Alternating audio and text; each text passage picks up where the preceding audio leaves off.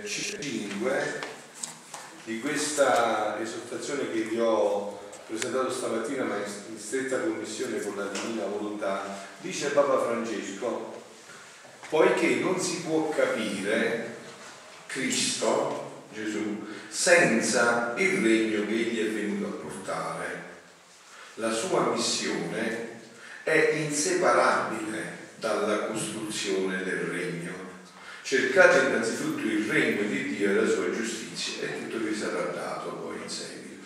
Quindi cioè il Papa mm, dà come base proprio questo concetto su cui io sto predicando da anni ormai, non si può capire Gesù senza il suo regno. Cioè Gesù ha un regno e il suo regno è il regno in cui vuole che i suoi figli vivano nella gioia, nella pace. Sentivo adesso un attimo quest'ultimo passaggio no, di queste ansie, agitazioni, è tutto frutto dell'umana volontà con cui noi ci siamo ammalati dopo del peccato originale. E adesso solo per salutarvi, perché poi vi lascio 10 minuti di distrazione, che poi abbiamo le solite preziosissime e fondamentali ore di preghiera. No? È un brano del volume 15, 14 aprile, eh, dove dice così, figlia diletta della mia volontà, lo devi sapere, dice Gesù, che quando voglio fare opere grandi, e questa è l'opera che Madonna è venuta a fare a in realtà con l'apparizione di Meggiugorio, e quest'opera, quest'opera, no? opere che tutta l'umana famiglia deve prenderne parte, tutta l'umana famiglia, sempre che lo vuole. È il mio sogno di accettare in una sola creatura tutti i beni e tutte le grazie che quest'opera contiene cioè Dio che fa? Quando deve fare un'opera che deve investire tutta l'umanità, per l'incarnazione, in cui il suo incarnazione deve essere beneficio per tutta l'umanità, per tutte le generazioni, quest'opera dove l'ha fatta? Nella Madonna, una creatura che ha risposto a nome dell'umanità, della razza umana, ha detto fiat, sì ok, ci sono io, mi presto io, e quest'opera è beneficio di tutta l'umanità. Che ho detto anche questo concetto è fondamentale, noi l'abbiamo perso, noi siamo intimamente legati l'uno all'altro, il bene che fa uno lo fa bene, fa bene a tutti e il male che fa uno fa male a tutti. È inutile, non siamo intimamente legati nella razza umana, no?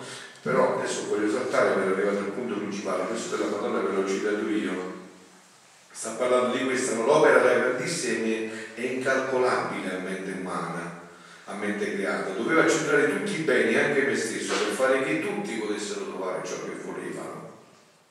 Questa era l'incarnazione. Tutti, non è che il contemporaneo di Gesù ha avuto più grazia di io che sono nato duemila anni dopo, no. Io posso beneficiare della stessa opera di grazia tanto quanto ne ha beneficiato lui, perché questa è sempre in atto, è sempre reale, è adesso a, mio, a, mio, a mia disposizione in questo momento, no? Ora, eh, che muoveva a pregare, a sospirare, eccetera, questo popolo? Che cosa muoveva il popolo ebreo a pregare, a sospirare, a non stancarsi nonostante tante traversie, tanti dolori, la deportazione? Che cosa non li faceva mollare? La promessa del futuro Messia, la speranza, la certezza che non sarebbe finita così la storia, che veniva il Salvatore, colui che l'avrebbe tirati fuori da questo guaio in cui si erano cacciati con i loro peccati. Questa era la, la forza con cui loro continuavano il loro cammino, che non li fermava nelle prove più dure della vita. Questa promessa era come il germe di tante suppliche e lacrime. Se non ci fosse questa promessa, nessuno si sarebbe dato pensiero, nessuno avrebbe sperato salvezza. Nessuno avrebbe sperato salvezza. Ora, figlia mia, e concludo per lasciare io il veniamo a noi, veniamo alla mia volontà, veniamo alle cose nostre, veniamo a noi. Tu credi che sia una santità come le altre santità? Un bene, una grazia quasi pari alle altre che ho fatto per tanti secoli agli altri santi e a tutta la Chiesa? Voi vi ricordate che Gesù l'ha detto a Giovanni Battista, no? Quando gli hanno detto a Giovanni è grandissimo, Giovanni è una potenza infinita, figuratevi che non c'è nessuno nato di donna che Gesù più grande di Giovanni Battista, però il più piccolo nel regno dei cieli è più grande di Giovanni Battista. Cioè l'ha detto Giovanni, ha detto che Giovanni era il primo, però l'ho aggiunto, però è più piccolo nel regno dei cieli e più grande di Giovanni Battista. No, no, no, qui si tratta, sentite carissimi, perché questo riguarda voi, soprattutto voi del primo annuncio, perché se voi vi innamorate, poi vedete che non vi distaccate più da questo, eh?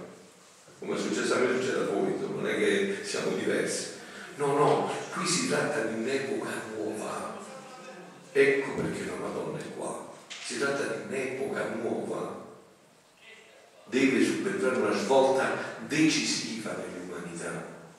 Non si può più andare avanti così. È una svolta fondamentale, un'epoca nuova di un bene che deve servire a tutte le generazioni, ma è necessario che tutto questo bene l'accentri prima in una sola come feci la redenzione accettare tutta la mia mamma. E vedi un po' come le cose, le cose vanno di pari passo?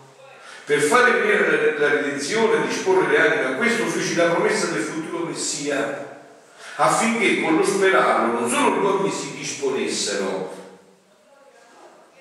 ma potessero trovare anche essi nel futuro Redentore la loro salvezza. Ora, ora, per disporre le anime a vivere nel mio volere in questa vita, per creare le disposizioni, no? perché il desiderio cioè, crea, crea le disposizioni. Se io veramente credo a questa vita, desidero vivere questa vita, conosco che significa una vita che mi toglierà tutti i mali e mi darà tutti i beni, no? quindi dice nel futuro redentore la loro salvezza, ora per disporre le anime a vivere nel volere e metterle a parte dei beni che esso contiene, e far ritornare l'uomo sulla via della sua origine, così come da me fu creato, voglio pregare per primo, facendomi suonare la mia voce da un punto all'altro della terra fin nell'alto dei cieli, dicendo, Padre nostro che sei nei cieli, non dissi Padre mio, ma lo chiamai Padre di tutta l'umana famiglia, per impegnarlo in ciò che dovevo soggiungere, che tutti santifichino il tuo nome, affinché venga il tuo regno e la tua volontà si faccia come in cielo così in terra. Era questo lo scopo della creazione e io chiedevo al Padre che fosse compiuto. Quindi quello che dice il Papa, con cui ci lasciamo, questo numero 25 che vi ho letto, no? Chiarisce questo punto fondamentale. Non si può capire Gesù senza questo regno. Ma scusate, ma perché Gesù, Dio, è venuto a soffrire tutto quello che ha sofferto? a subire tutte queste sofferenze, se non dovesse fare dell'uomo il suo caro gioiello, ciò che aveva predisposto dall'eternità. Questo è lo scopo, avete capito? Questo regno è il fondamento di tutto. Senza questo regno anche la nostra preghiera diminuisce l'intensità, si spegne, non ha la forza, perché non speriamo, è la speranza che anima tutto. Se nel nostro cuore subentra questa speranza, una speranza certa, che questo regno deve rompere nell'umanità, anzi ancora di più che noi possiamo affrettarlo questo tempo. Noi, noi, parlo proprio di noi qua, eh? noi possiamo affrettarlo questo tempo. Le nostre grida, le nostre lacrime possono bucare il cielo e arrivare al cuore di Dio, no? E dire Signore, vogliamo questo regno, Signore, vogliamo ritornare in questa vita. Allora pensate voi che cosa diventa la preghiera se è una preghiera animata da questa speranza?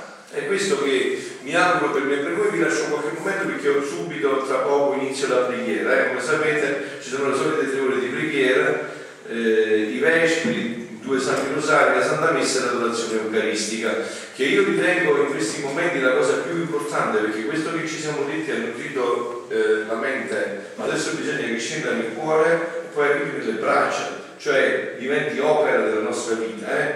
Guardate che queste cose, diciamo, eh, come concetti sono bellissimi, ma poi devono calarsi nel cuore, essere animati dall'amore poi scendere nelle braccia, diventare una operatività nella vita, nelle opere di ogni giorno. Eh?